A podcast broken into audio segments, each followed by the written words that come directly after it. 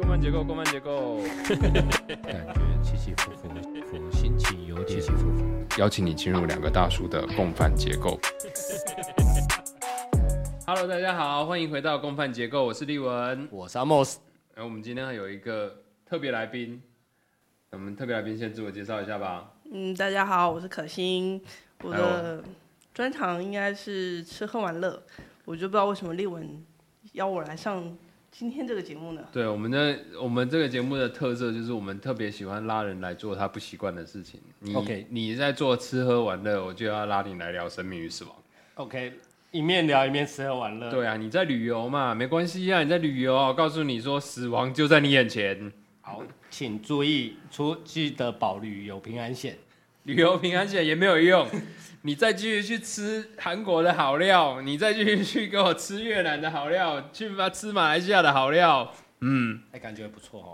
哎对他他的生活就是这样子啊我们转。型转型成为旅游的那种，在介绍哪里好吃好玩，节目会不会忽然爆红？我这我很熟，这可以真的很熟。对，这这个是他的领域，这不是我们的领域。OK OK，我们直接换主题了。我们直接换主题，我们直接走。我们上次有说，我们这次要尽量的离体，离到外太空，对不对？就是在走向死亡的每一天，一定要品尝好吃好玩的东西。我们从宇宙拉回到旅行的意义。这旅旅旅这这一期是旅行的意义吗？不对，这集还是生命与死亡。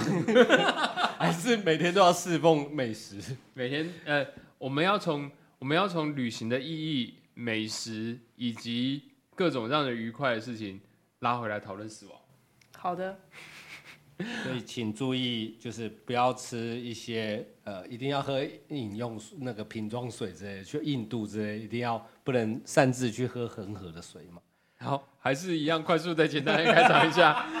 欢迎各位回到共犯结构。共犯结构这个节目呢，其实是两个中年的大叔对于生活有各种各样的题目的感触跟想法，然后我们想要通过聊天的方式，呃，试试看不同的角度来，呃，针对一些比较硬的题目，或者是大家平常比较不会讨论的题目，去做一些深度的交流。我们就无拘无束、不设限的对，来讨论切入这个话题，自由离题。自由离题。对，然后离到一个不行的时候，我们直接打断。OK，我们今天的特别来宾要让他再自我介绍一次吗？我们不用让他再自我介绍一次，但是我们可能要跟大家介绍一下，就是今天是我们首次有机会邀请到一个来宾一起加入进我们的录音里面来。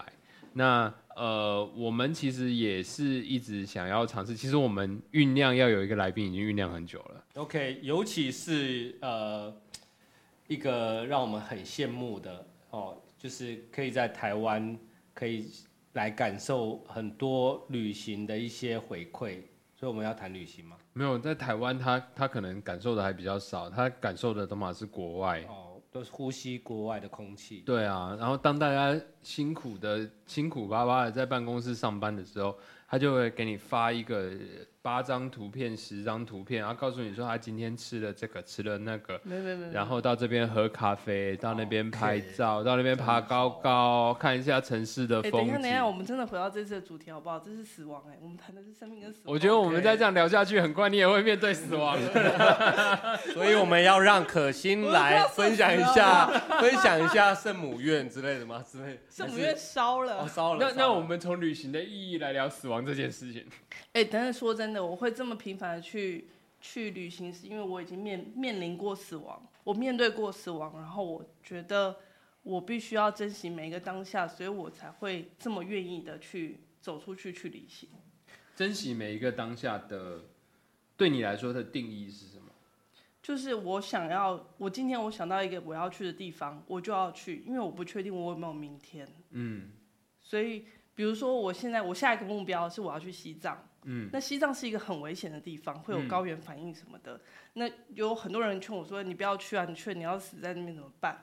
但问题是我就是我想要去那个地方，如果我不去尝试的话，我可能如果我明天走了，我会后悔。哎、那如果说啊、好，这这个乌鸦嘴，但是没事，如果说你去了，你就是真的就是在那边生了一个严重的病，然后就就死在那边了呢？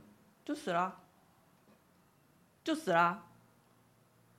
但是这跟你原来的本意又相违背了啊。可是问题是我的生命不是只有旅行啊，我还有每一天啊。嗯，所以你的你的旅行其实更多是在呃，当你的意志可以被达成的时候，你希望你在活着的这一刻能够让你的意志真的能够被实现。对，嗯，我的意志就是我活着每一天我都不后悔。所以可心，截至目前为止，你已经去了哪些地方呢？我太多了，数不完。我数完那个节目就结束了欸、真的，也没有，也没有。你随便讲个三五十个吧。但但是他他光是数国家数完以后，他会告诉你说这一个国家已经去过两次，那个国家已经去过三次。哦，对，呃，我我简单介绍一下好了，就是 我我认识可心的时候呢，呃，是因为工作的的关系认识的，然后那个时候呢，可心是在公部门服务。然后呢，后来因为有因缘际会的关系，我我到了一个还不错的公司，然后我就邀请了可心也来加入这个公司，因为，呃，我觉得他如果能够有一个稳定的收入的话，对于他实现他他想要去哪里就去哪里的这件事情，其实会来的更容易一点。但是不是公部门吗？不是那个那个就是一个那就是一个伟大的公司。哦，是嗯那个很伟大的公公司对对对，好啊，那我们就后来就邀请他进来，然后现在我们两个人都离开了这个伟大的公司，这样子。但是其实不管是在前面刚认识的时候，或者是到邀请进来我们公司，或者是到现在的阶段，其实一路以来，呃，对于可心规划自己的旅行、规划自己的出行这件事情，我是一直很 respect 的。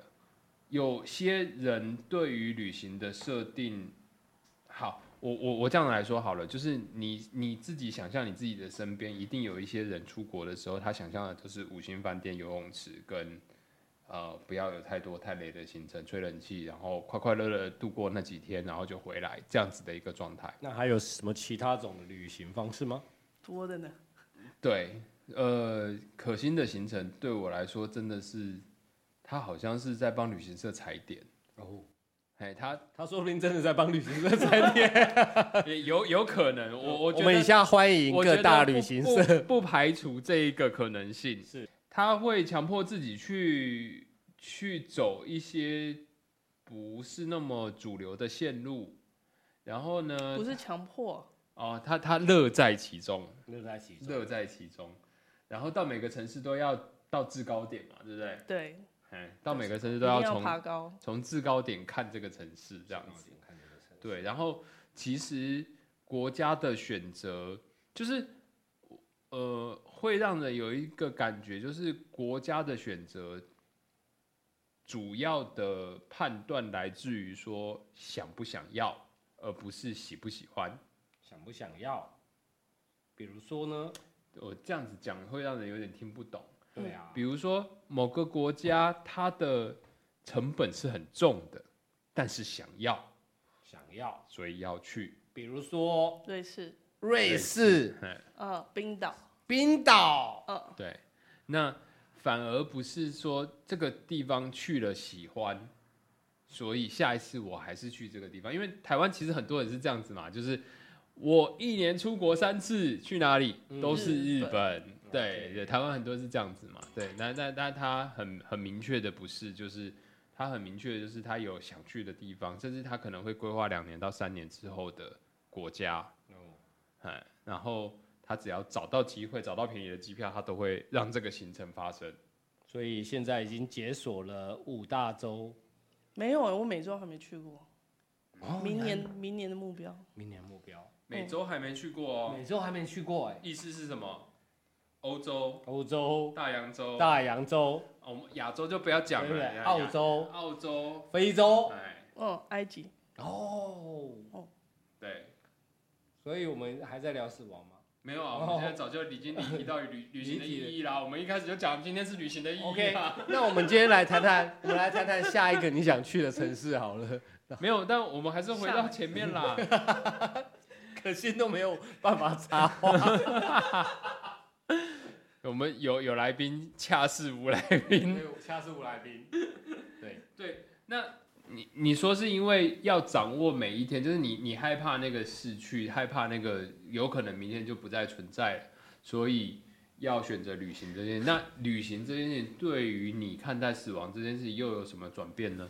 但我我我必须先纠正，我不是害怕失去，嗯。我是觉得，呃，那种感觉不像是一种恐惧，而是我为了要不后悔。所以你发生了什么情境让你觉得我这件事情让你好后悔？呃，我其实没有什么后悔的事情，嗯。但是这么说好了，我一开始旅行是因为我先生的离开，嗯。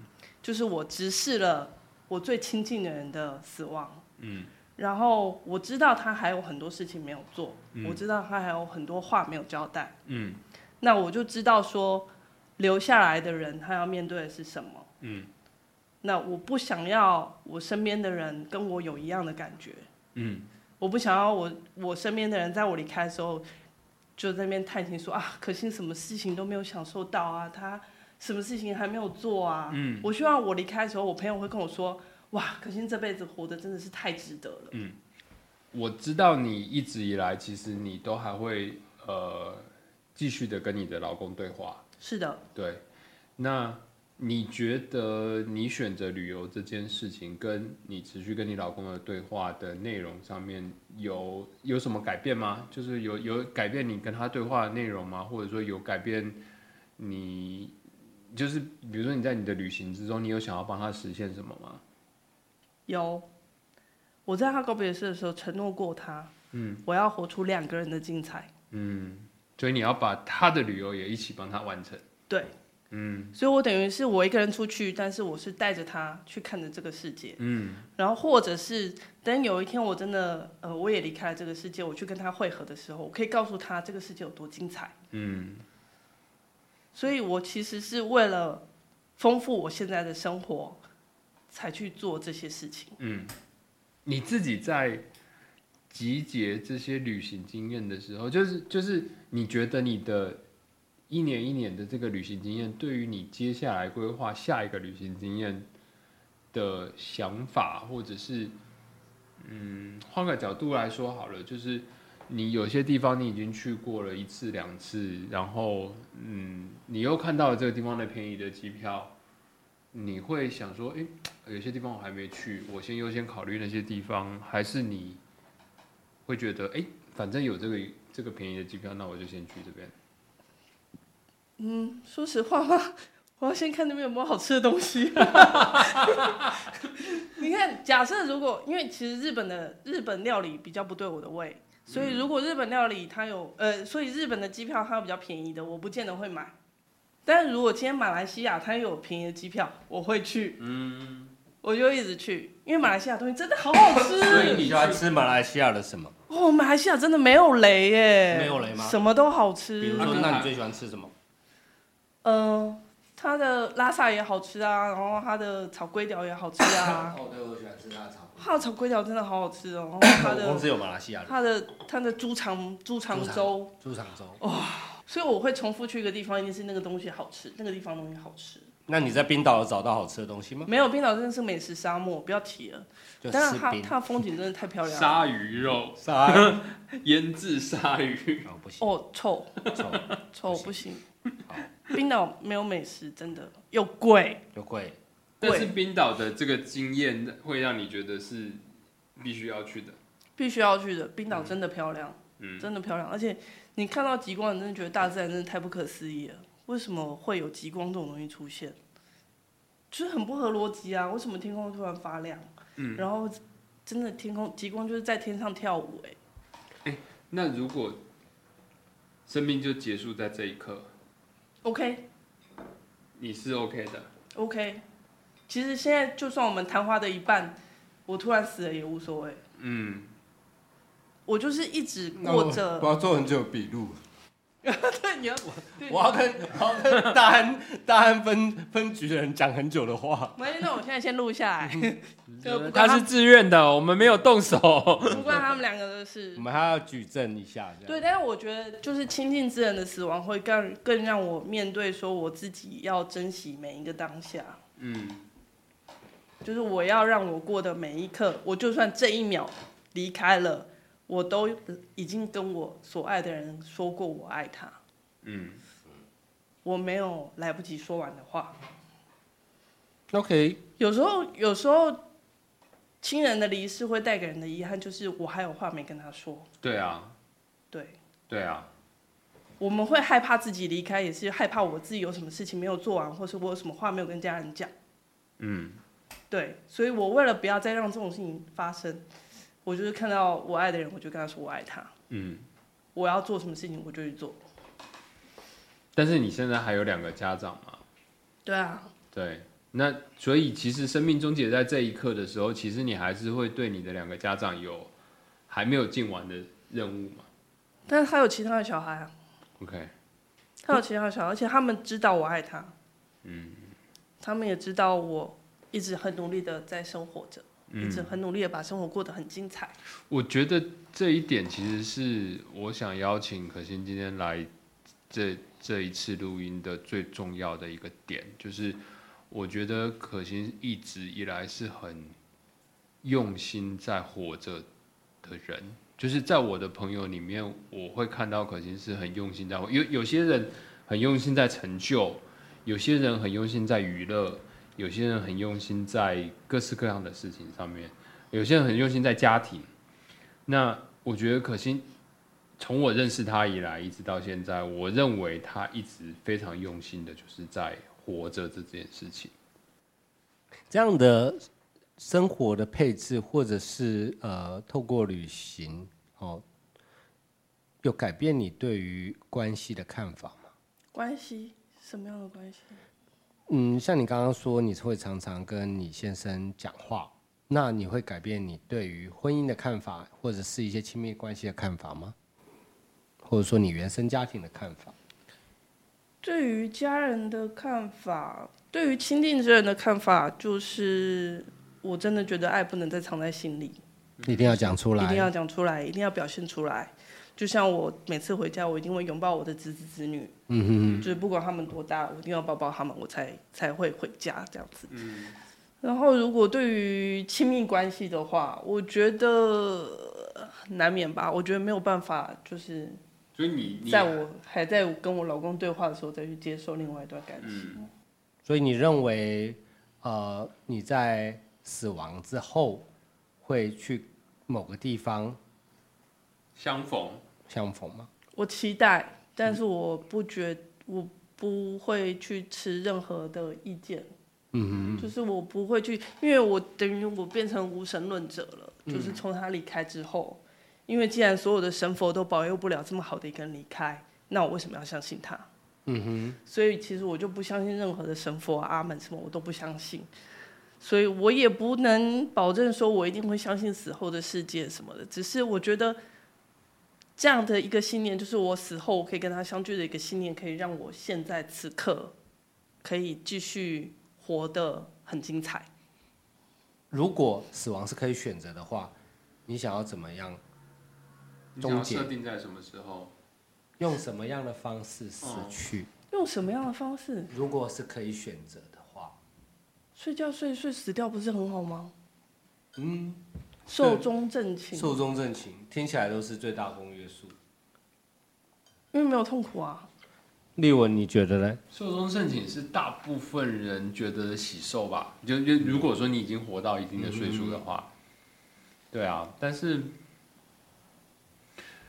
这就回到前面我讲的那个，当我十几岁的时候，幻想我三十岁就会死掉那件事情。因为那个时候我一直认为，我的人生会是如烟花般绽放，然后我是能够以一个，好，现在讲起来很羞耻，但是我是能够以一个诗诗人的方式去过我的生活，就是一个艺术家或者是一个诗人的吟游诗人，果然去过我的。生活，对。所以为什么三十岁就死掉？就是我在我创作能力的最巅峰的时候，我把我的热爱投注在我生命的最闪耀的那一刻，然后一的是死在舞台上面，或死在我的创作上面。所以，嗯，寿终正寝是一种幸福跟完整的死法，但是灿烂的死亡是一种很美的死法。我们都会以为，呃，二二十几岁是人生最灿烂的时候，那四十几岁没有办法灿烂吗？不好说啊，因为有些人其实他就是到了比较晚的时候，它才开始灿烂的、嗯哼，这就是跟跟樱花开放的时间会随着纬度而有所变化。有所变化。对，哎、可是我有个问题哦，你不怕这样的灿烂的话，你会有些话来不及说吗？嗯，对，所以我说这是十几岁的时候的我自己的想法吗？嗯，就是在那个时候我无拘无束啊，那现在我没有家庭嘛。现在我当然就是能够尽尽力的延长我的我的生命。那如果一定要死呢？如果一定要死，我至少要知道我的太太跟我的两个小孩，他们呃继续处下去的的状态是无余的。所以就不能是猝死。我我们讨论的是我我们可以自由的决定死亡的时间吗？如果是在这样的情条件情况下的方，式呢？方式我我觉得无所谓啊，因为我我其实不太怕痛的一个人，我不太不怕不太怕痛，不太怕惨，不太怕被误会，就就这这些事情，我觉得其实都基基本上是狗屎，所以呃，我唯一担心的是责任未尽。嗯，哎，我唯一担心的事情是责任未尽，因为刚刚讲到死法，那其实我们在那个手稿里面有讲到九象图，嗯，对，我觉得九象图反而不是死法的就死后，对不对？对就是九象图这个东西，它其实某种程度是告诉你说，人就是一个有机物，对，只要是有机物，你就算是人，你也跟鸡、狗、鸭是一样的，你死掉之后的腐烂的样子就是那个样子。嗯哼，所以九象图其实很很重要，在强调的一点是，你的肉体是这样的，所以你的灵魂应该修炼。所以这件事情的没后设是什么？后设其实是说，臭皮囊，今天你长得好看又如何呢？嗯哼，你的这一副臭皮囊拥有了家财万贯又如何呢？嗯哼，你最后就是最有名的九象图，其实是那个日本的王妃的嘛，对，对不对？他其实用九象图去表达一个佛法的一个真谛，他他最重要的一个一个重点就是，我贵为王妃，我死掉跟你们平民不是一模一样的烂吗？对，最后变成白骨不是一模一样的吗？对，所以是非是神所授权的人，或者是是一般人，又有什么差异呢？在肉体上面是一致的嘛？所以我们应该想到什么事情呢？所以我们应该想到是灵魂的高贵性哦。灵魂高贵性，对，所以这时候有灵魂，这时候我们就灵魂就会进来了，就是这这就是，呃，比如说孟子思想，就儒家思想，或者是说我们说的，就是所有伦理学里面讲到善人人生而为善这件事情，很重要的一个重点，就是当我们有选择的时候，我们通常会选择那个让我们自己更为高贵的那个状态。没有选择的时候，我们不会选，不会不会去选择。我们没有选择的时候，我们就是选择那个对于我们基础需求可以满足比较多的那个状态。就是当我无从选择的时候，我死之前，我至少想要吃饱一顿饭。但是当我有所选择的时候，我死之前，我想要救一百个人。哎，这个就是灵魂的高尚性。人皆有不忍人之心嘛。因为刚刚从可心在分享他的生活方式，我就会想到说，就是一种未尽之事。嗯，我是不是有什么未尽之事？嗯，那未尽之事就是我把握当当下，然后对我爱的人去告诉他我爱他。那我刚刚这也启发了我一个想法：如果我明天就死掉，我就会想说，我有没有留为我的家人、我的孩子。留下只字片语呢？因为我很很喜欢胡思乱想，但是我为什么我都我都述而不作？嗯，对，都没有什么论述，我都没有看到我我感受到好多好有道理的事情，或者是我觉得很有趣的事情，很有趣的观点，我好想要写下来告诉孩子。那他现在们不不见得懂啊，但是我想要有让他阅读的机会。换一件换一个角度来讲这件事情，就是你有没有发现，你记得一个人的那个状态，其实是那个当下对你最有呼应。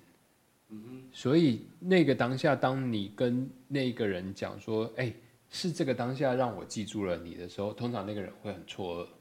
嗯他其实好，就算一个人设做的再再怎么好，他要让你记住的那个片刻，也不一定会印在你的脑海里啊。对啊，那就是你自己设定的嘛。对，对，那所以就会有一个重点，就是人的死亡是人不能决定的事情，就除非是你已经进入到一个就是你病重临终，你自己选择死亡的那样的一个状态来日。无多。对对对，不然的话，人的死亡是人不能决定的事情，而且人在别人身印象之中，或者在别人的脑海里面刻印下来的那个东西，也是人不能决定的事情。是的，所以我们的死之前未尽之事的这件事情，它其实是一个非常吊诡的情境，就是它永远都存在，永远都存在，你再怎么努力，它永远也是存在的。存在。所以，啊这这这还是回到九象图，这还是回到呃灵魂修炼这这些所有的事情，就是呃，我们不要把所有的事情考虑的那么像。之前也有流行过一次一一段时间的生前的告别式嘛，生前告别式，对。其实我们没有办法这样子去安排的，就是生命的戛然而止，生命的不可预测性跟生命的不可掌控这件事情，永远就是那样的。你在别人心中会留下什么，这个东西也不是你能掌控的。所以可心，你会想要办生前告别式吗？不会啊，不会，尴尬，社死，不干。不干。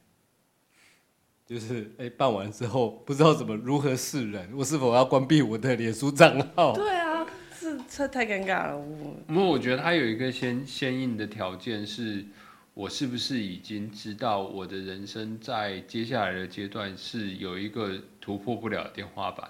或者是我就想要把自己设定在这样的人设，对，就是在那个时间点里面，比如说我是癌症末期了，我我我知道我的医生告诉我说，我用任何的方法我都突破不了那样的状态，那我可不可以在最后的时候好好告别？如果是在这样的一个情境的设定条件之下的话，做这件事情是完全合理而且完全正常的，因为他有充足的时间，跟他有一个特定的场合，可以把他该讲的事情跟他想讲的事情充分的表达完成。这件事情是非常的合理，而且这件事情是非常的正确的。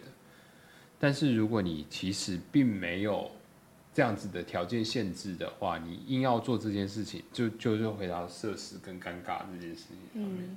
因为其实这有一种需求就是社交需求，因为告别式大部分人的告别式都不是自己想要的方式办的嘛，哦。所以这种生前告别式是自己去塞一个社交社交预期嘛，啊，但是你如果告别了，然后你过了十年你还活着怎么办？就隐姓埋名。那么大家都已经忘记你那时候想要设定的告别式的模式是什么了。对，那就让你的子女或后人再帮你再办一次。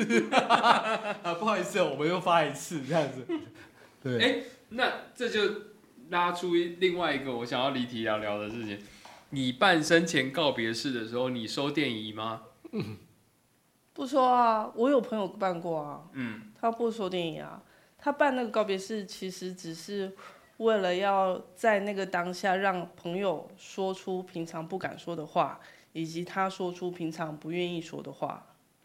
比较像那样那样的一个环境，会让你脱离你日常的常轨，去做一些你不会做的事情。对那你朋友设定这样的一个告别式的前提条件是他知道他自己没有没有，他现在还好好的，哦，对，那他已经过好几年了，他过了好几年之后，他不会觉得有点尴尬吗？不会啊。也不会，OK，所以生前告别式其实不是真的告别式，就有它的必要性，它是一个开启沟通的方式。开启沟通的方式，或者是听到一些，就是或者是这是一个呃社会社会社会行动，就是让告诉大家说，来，我想要跟大家传达的一件事情是，其实人都有无常，然后我们这样的关系就像一个蜘蛛网一样拉着，但是呢，今天在这个场合，我想用邀请大家用一种告别式的心态来分分享彼此一些想讲的话，那让大家呃 aware 一些事情。我觉得这种模式是蛮有趣的，因为，嗯、我们前面几集也也一直讨论到，其实我们在日常生活中，我们没有讨论死亡的情境嘛，是。所以设定告别式其实是一种讨论死亡的情境，而且这设定告别式除了你，你可以维护住你死亡之前的尊严，然后按照你喜欢的方式去去跟大家做一个告别之外，其实你会触发你想要邀请来参加告别式的这些朋友，他也用这样的角度去思考他的人生跟他的死亡。嗯，所以其实死亡这件事情啊，就他要讨论形而上的时候，他有很多形而上的东西可以讨论。是他对于生命的意义，他对于灵魂的意义，他对于宗教的意义，他对于人类文明前进的意义，他他有太多的东西，就是这种形而上的东西可以讨论。但是他对实际的东西又有很多实际的东西可以讨论。一个人的消失，在我们日常的生活，其实就会造成生活的改变。那个生活的改变，它从情感层面会有触动，它从生活层面也有触动。那这些事情其实我们日常都不讨论诶。我们父母在教育孩子的时候，其实我们不太教育死亡。我们很多东西都没有办法教育到他。对，可是我觉得真的是你面对的多或少，因为像我们家长辈都已经离开啦，我爸妈会跟我说他要办怎么样的葬礼。嗯小朋友，你看，如果他在国中之前就已经面临到了隔代长辈的逝去的话，其实他对于这个隔代长辈逝去的场景的印象是不存在的，所以他可能到国中、高中之后，他面对到了存在，的，存在。我国小的时候，我外公就走了，存在的所以，我都记得。你在那个场景里面，你有思考什么吗？我就思考，我已经没有外公了，没有人疼我了。嗯，我那时候是有感觉到失去的痛，然后我也感觉到我妈妈的痛。那有所以人那时候是有人来跟你讨论你的痛吗？那时候没有。嗯，对，哦，我想起一件事情了，什么？就是我们提及死亡这件事情，我我想到我在念书的时候，我记得是在硕班吧，嗯，然后我那时候是硕班吗？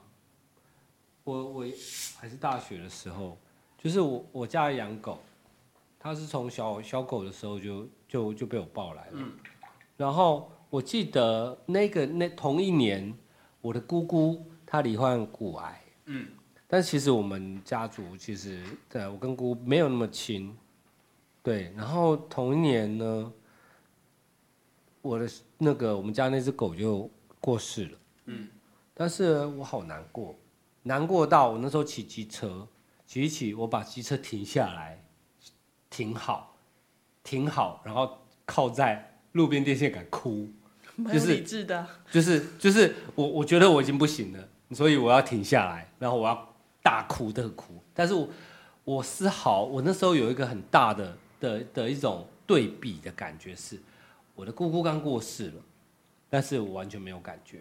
但是我家我从小到大陪伴着我的小狗过世了，我难过到不行，亲疏远近吧。亲疏远近。嗯然后你你你帮我开启了一个下一个主题。下一个主题，我很想邀请可心加入，持续加入这个系列。下下一个主题，我们觉我觉得可心可以讲更多，嗯。对。对于物种的爱，物种的爱，嗯，对物种的爱。物种的爱，我们也可以讨论一下水衣布这件事情。哦，水衣布好，好，所以今天很开心，很开心，我们能够用一种目录的方式，真的，对我们心智图的方式，我我们其实今天虽然没有离题离到外太空曼陀罗的方式，但是我们其实离题也离到了一个相对来说蛮蛮奇幻意境的地方了。奇幻意境，对我们掉进了虫洞嘛，对，那我觉得最后我们总结的方式就是，嗯，我们今天聊这么多啊，就是如果说我们想再留一句话给我们的听众的话，我们想留什么？就是下楼去吧，找那个女大学女大学生她终究会大学毕业，她终究会被涨房租，终究会跑去男朋友家睡觉，不要有遗憾。不要有遗憾，告诉她，对不对？当然不是我爱她。对不起，我拉低了我们我我们节目的层次。你会剪掉这一段吗？我当然不会剪掉这一段。我我这一段完全就是为了应验为什么阿莫斯会害怕，当他老了以后，他的老婆喂他喝粥的时候，那个粥会非常的烫，把他烫受伤。对，大家就要大家要记得这个 context，明的养老村好吗？大家要记得这个 context，这个 context 的原因就是因为他心里面一直心心念念楼下的那个女大学生。他绝对对，就是我太太绝对不会听 podcast，对，他的朋友也不会听 podcast，这样，那你可以把这段剪给他。嗯嗯，那他应该会找我查，对，请让我好睡。嗯，可心，呃，如果想要留一句话给我们的听众，就是我们今天聊这么多，如果你想要留一句话给我们的听众，你你希望他他记得的是什么？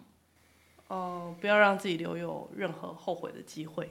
嗯，不要让自己留有任何后悔的机会。嗯，要积极的面对自己的人生。及时行乐啦。及时行乐啦就是还没去过泰国，赶快去。然后去了泰国才发现我还没去过辽国。现在都流行越南了，你落后了。啊，如果我我连清迈都还没去过哎。清迈我也没去过，清迈好清迈我只去过曼谷。清迈按摩超便宜。所以我们去一百集到底是马丘比丘还是要去我清迈？觉得去马丘比丘感觉比较有那个里程马丘比丘成本比较重，或许可以考虑一个什么越南富国岛之类，然后来做一来做一百集，可能好像比较。我觉得会变成一种 podcast 界的行脚节目。然后，然后我们其实也没有去，然后我们假装跟大家讲说我们现在在富国岛这样子，对对对，然后反正是查一下旅游书这样对对对。反正大家也看不到这样。大家也看不到。对，然后我们就每一集都可以去一个特殊的地方。然后最后面就有一段那个大概三十秒是那个雄狮旅行社 广告，如果可以有赞助的话，我们是 OK 的。或者 Club Mate，我们更期待 Club Mate 进来来跟我们谈一谈合作。对对对，对，我们可以每一集邀请一个 Club Mate 的对对对的伙伴一起来跟我们聊天。绝对，或者是航空公司星宇航空、我跟你说，阿联酋航空、长荣航空非常欢迎。好，那我们今天就收在这里。好，非常感谢大家今天的收听，我们今天就到这边，谢谢大家，我们下次见，拜拜拜拜。